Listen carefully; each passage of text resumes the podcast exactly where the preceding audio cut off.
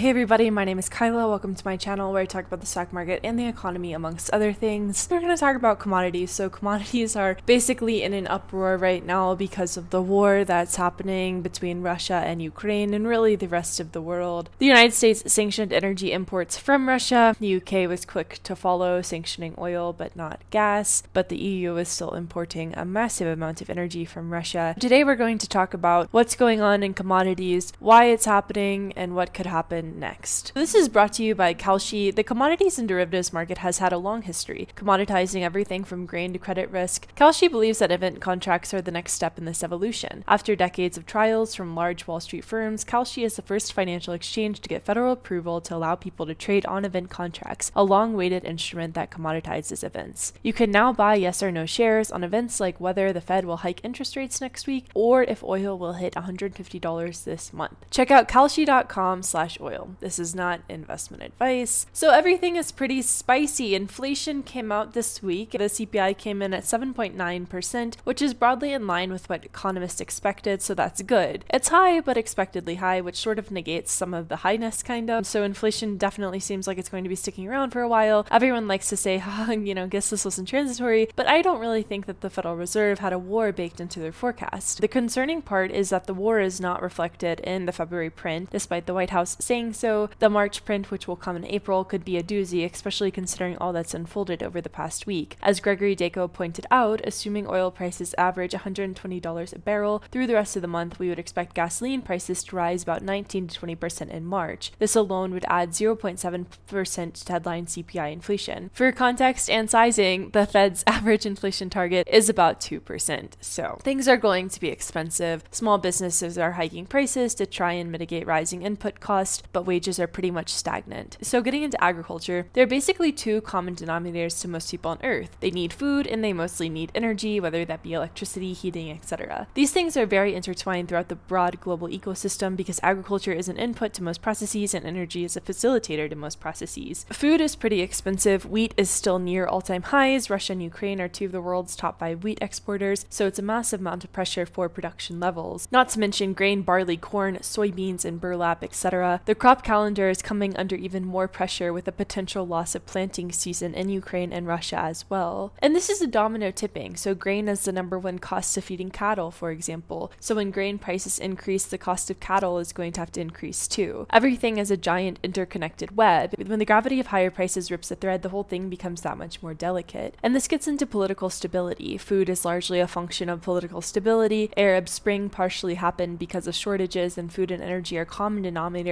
to everything, and if all of a sudden people can't access them, they're going to be very unhappy, and rightly so. And this gets into food protectionism. We're starting to see countries like Hungary block grain exports, Egypt blocked all exports, and Ukraine will be limiting exports, all to secure a stockpile of goods in the face of this immense uncertainty. And food prices are very high here in the United States. Then this gets into fertilizer. So a common denominator to food is fertilizer. As Bloomberg wrote, natural gas is the feedstock of nitrogen fertilizers, usually accounting for eighty percent of a manufacturer's cost. And of course, Russia produces a large amount of ammonium nitrate, roughly two-thirds of all production, which is a key input into fertilizers that improve yields for crops such as corn, cotton, and wheat, according to S B Global. This makes the cost of running a farm go up or seek out alternative crops like soybeans, et cetera. European facilities are only at forty-five percent capacity right now because of these constraints. And Russia just suspended fertilizer exports entirely, which is kind of like reverse sanctioning on the U S. So, uh, you know, you stop importing our oil, have fun growing crops. And global food prices are already at all-time highs, and they will definitely go higher if a key input is sucked out of the process. And this gets into natural gas. So European natural gas futures have been all over the place for a week, and at one point were essentially equivalent to six hundred dollars for a barrel of oil, which trades between one hundred and like one thirty right now. But think about crude oil going to six hundred, and that's sort of where natural gas has been. Russia is a huge supplier of E U gas, once again revealing some of the flaws of the whole okay, we can just use green energy now plan, and the U S is actually exporting a lot of L N G to Europe. But unfortunately, the game of resource allocation is pretty much zero-sum because Europe and Asia are likely to end up in a pay battle for gas. It's already sort of happening. Pakistan did not get their deliveries, forcing them to purchase from the spot market, which is quite expensive,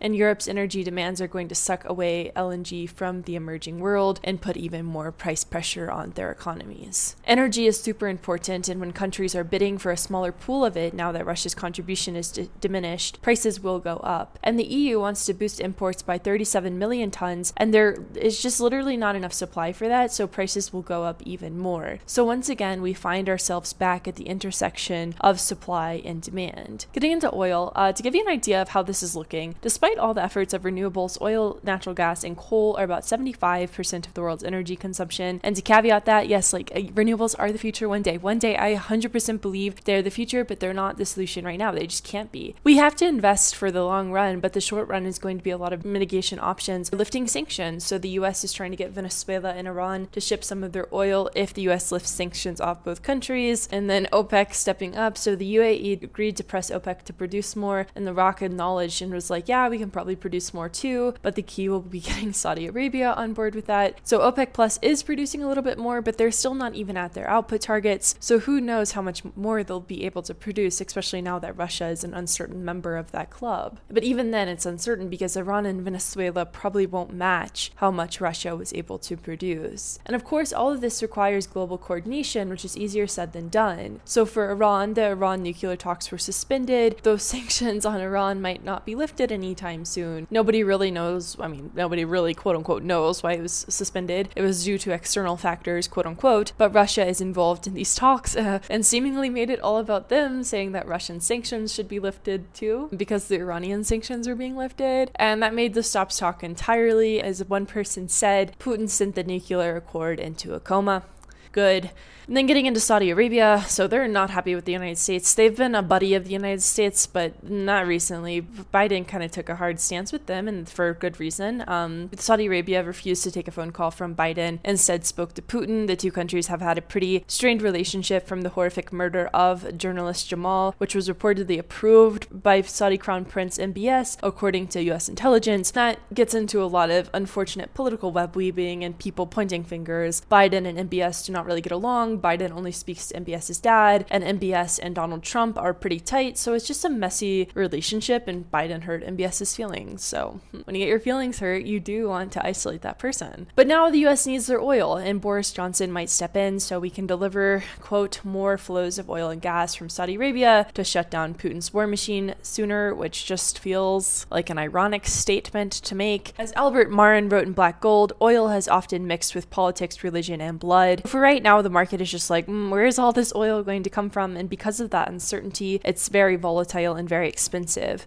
From a consumer perspective, people don't spend that much on gasoline as a percentage of total budget, but oil goes into everything. So it's not like, oh yeah, this, you know, S P R release will just solve all our problems. We have unfortunately found ourselves in a very toxic relationship with oil, and the breakup is going very badly, and it hurts lower income consumers more than most. The world is more efficient than it used to be, which is a good thing. So it can produce two times as many goods now than it could in, in nineteen seventy-three for every barrel of oil, but it's still not a great spot to be in. And the outgoing General Secretary of OPEC was like, don't worry, there's still plenty of oil to go around, uh, but is there? For Russia in particular, Europe and China are buy eighty-five percent of their crude, and Europe, oh, Europe, and the U S take about seventy-five percent of their refined product export. Russia is a really big part of this overall puzzle, and so there could be plenty of oil to go around, but access to that oil is a whole different story. Nobody wants to touch Russian oil for fear of violating the sanctions, so even though Europe can still access Russian oil, it, they kind of can't. Even with that, Russia is just bathing in oil money right now, because even though they are selling their oil at a discount, the rise in prices had made, has made the net effect trivial. However, the E U did say that they would wean themselves off Russian gas by the end of this year, but with Putin pulling the plug, who knows what the rest of the year will even look like. With that being said, it is highly unlikely that Russia would make it until December thirty-first with their current trajectory. They are losing a massive amounts of soldiers and seem to have largely underestimated the West at every turn. Negoti- negotiations seem to be better, but they still have a long path until agreement. And so then the big question is, well, why doesn't the U S just produce more oil? Uh, so this was my research question for the week, because everybody was like, Keystone blocky bad, and I was like, you know, that's fair, but what? It's actually a little bit more interesting than that, at least from a shale perspective. The shale industry lit their investors' money on fire a few times over the past several years, years, and now investors are not happy with shale. They say, shale, please focus on giving us money, thanks, no more expansion, no more rapid growth, just free cash flow and dividend yields, and that's all. So the shale people are like, okay, sugar daddy, I mean shale daddy, and they retain focus on getting investors some returns. It's a bit bizarre, honestly, because fracking companies haven't drilled as prices have risen because of their investors. They've also pointed out shortages of labor, sand, and equipment, so it's not just investors, and have acknowledged that the shale industry just can't go from zero to sixty. They have to have eighteen months to ramp it up. Biden is not happy about that, telling them to do whatever it takes, but shale is like, no, we we can't just drill, we have to explore and produce first. So yeah, this is just an example from Pioneer Natural Resources, but it shows you how much they care about giving cash back to investors versus producing, which, like, I, you know, I personally get, but I know investors want to make money. I personally am an investor. I understand, but I feel like when there's a global energy crisis, priorities might shift a little bit, but maybe that's just me being silly. Uh, yeah, I know. And then nuclear. What what if we could have that? That would be freaking wild, dude.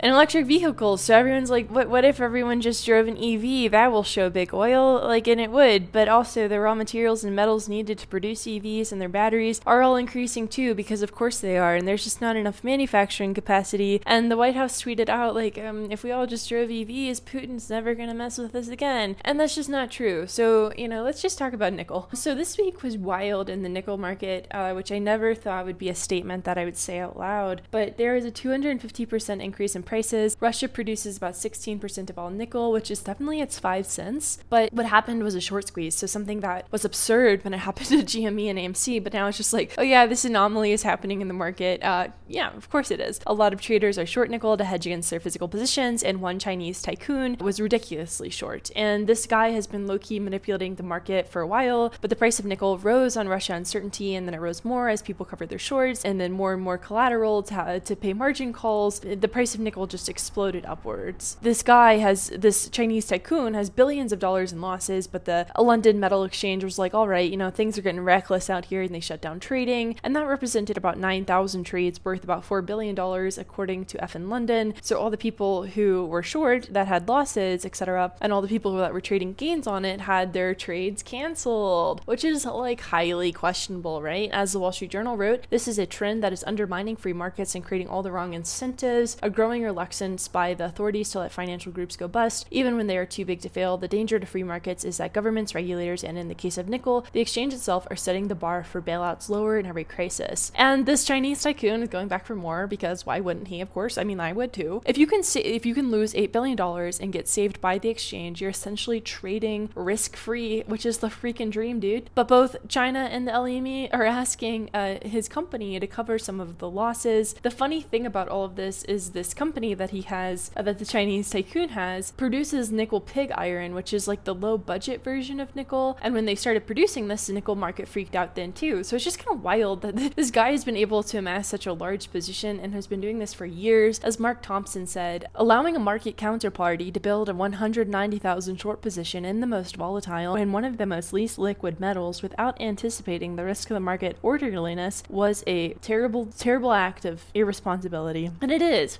because how are you going to let somebody come in and do something that big, especially when the war rolled out? Anybody short would have gotten squeezed just given the volatility and the uncertainty. And it kind of circles back into the weaponization of the dollar question. What does it mean when an exchange who's literally just supposed to be a facilitator of trades actually steps in and cancels those trades? If you just delete the dollars from Russia's reserves, what does that mean for the credibility of the dollar? And if you just delete trades, what does that mean for the credibility of L M E? The market is still not open, so that's nickel. Little squeeze on L M E, ah, commodities, you know, this of course happened back in nineteen eighty-five with the tin crisis, and then oil went negative, and we can't forget about the Silver Thursday when the Hunt brothers tried to corner the silver market. History doesn't rhyme, but it does repeat. And nickel doesn't exist in its own piggy bank. This could bleed out to the rest of the commodity markets, hedging, margin calls, liquidations, et cetera. So let's talk about China. I've written about this before, but it's happening again because of course it is. Chinese tech stocks are spiraling, about two trillion dollars in losses. The Golden Dragon China Index, which tracks U S traded stocks, is down almost seventy percent, which is near what it hit in two thousand eight to give an idea of how big the move is. It's mostly like, ah, fueled sell-off, a combination of China having a very confusing and ever-changing stance on Russia, Chinese companies not complying with auditing rules, including um, China, which might result in delisting, and of course Beijing cracking down on everything randomly once again. What's interesting relative to this is people thinking that the renminbi might take over as a result reserve currency, which is interesting, especially in the backdrop of all of the volatility in the Chinese markets. The renminbi overtook the yen in SWIFT, which could be because everyone's like, let's get away from the dollar, and could be looking to use S I Ps, China's alternative to SWIFT, as China Banking News points out. As Benjamin Cohen said, every time the U S and its allies make access to the dollar a weapon, it creates an additional incentive for the Chinese to take advantage at some point. It's not a case of the Chinese wolf at the door of U S dollar dominance, it's more a case of termites in the woodwork. China seems to mostly care about China. They refuse to supply Russian airlines with aircraft parts, which I'm sure Putin absolutely loved, but they're also looking to buy some stakes in Russian energy companies and assets, so they're just kind of doing whatever they want. But broadly, it's just unlikely that China would take over as reserve currency. As George Magnus points out, you have to have transparency, allowance, and system access, which China is historically not known for having. However, um, Zoltan, uh, that's is this, is this, this is an anti-Zoltan view. Zoltan is brilliant. He has been like wild recently, but he's brilliant. And he wrote, if we are right, and this is a crisis of commodities, a two thousand eight of sorts thematically, if not in terms of size or severity, who will provide the backstop? We see but only one entity, the People's Bank of China. When this crisis and war is over, the U S dollar should be much weaker, and on the flip side, the renminbi much stronger, backed by a basket of commodities, and Bitcoin, if it still exists then, will probably benefit from all this. He is calling for China to sort of take over, which like is, isn't a wild take.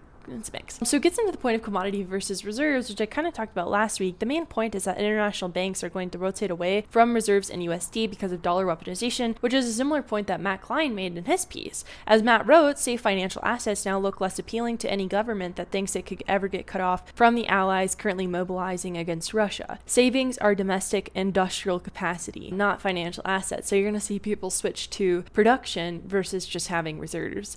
And a commodity-driven world might not be a U S D-driven world, like it doesn't really need to be. But China as commodity king, I'm not sure. China also imports a lot of commodities, hence their concern around food inflation, so the point about them swooping in to provide a backstop to Russian commodities because Western banks do do sanctions, as Zoltan wrote, is sort of interesting. Basically, the P B O C would clear new money commodities, which like, maybe, but will Russian commodities even be around? I'm not sure. And that gets into military money. Uh, that's sort of most of the value of the U S D. China is building out their military, but the U S is probably number one player in this game. Dollar weaponization comes with actual weapons. Who knows? But Matt Klein is right. I do think we're going to see people be like, okay, U S dollar, you're kind of wacky. I'm going to start doing things my way. And that gets into protectionism too. So Bitcoin fixes this. Zoltan, if it still exists, quote unquote, seems unlikely because the U S finally got closer to passing meaningful regulation around crypto with Biden's executive order. It highlights the power of digital assets and the need for the U S to get it together with C B D Cs and underscores that the industry should not be destroyed, but incorporated into existing economic frameworks better, which is really good. And it brings crypto into the conversation in a way that it needs to be brought in. Seems like every day a new freaking web three fund is popping up, so it's like we should probably have some guardrails around this industry that is um taking so much money. And remember, I'm a big crypto fan, but I call it how I see it with this, like, with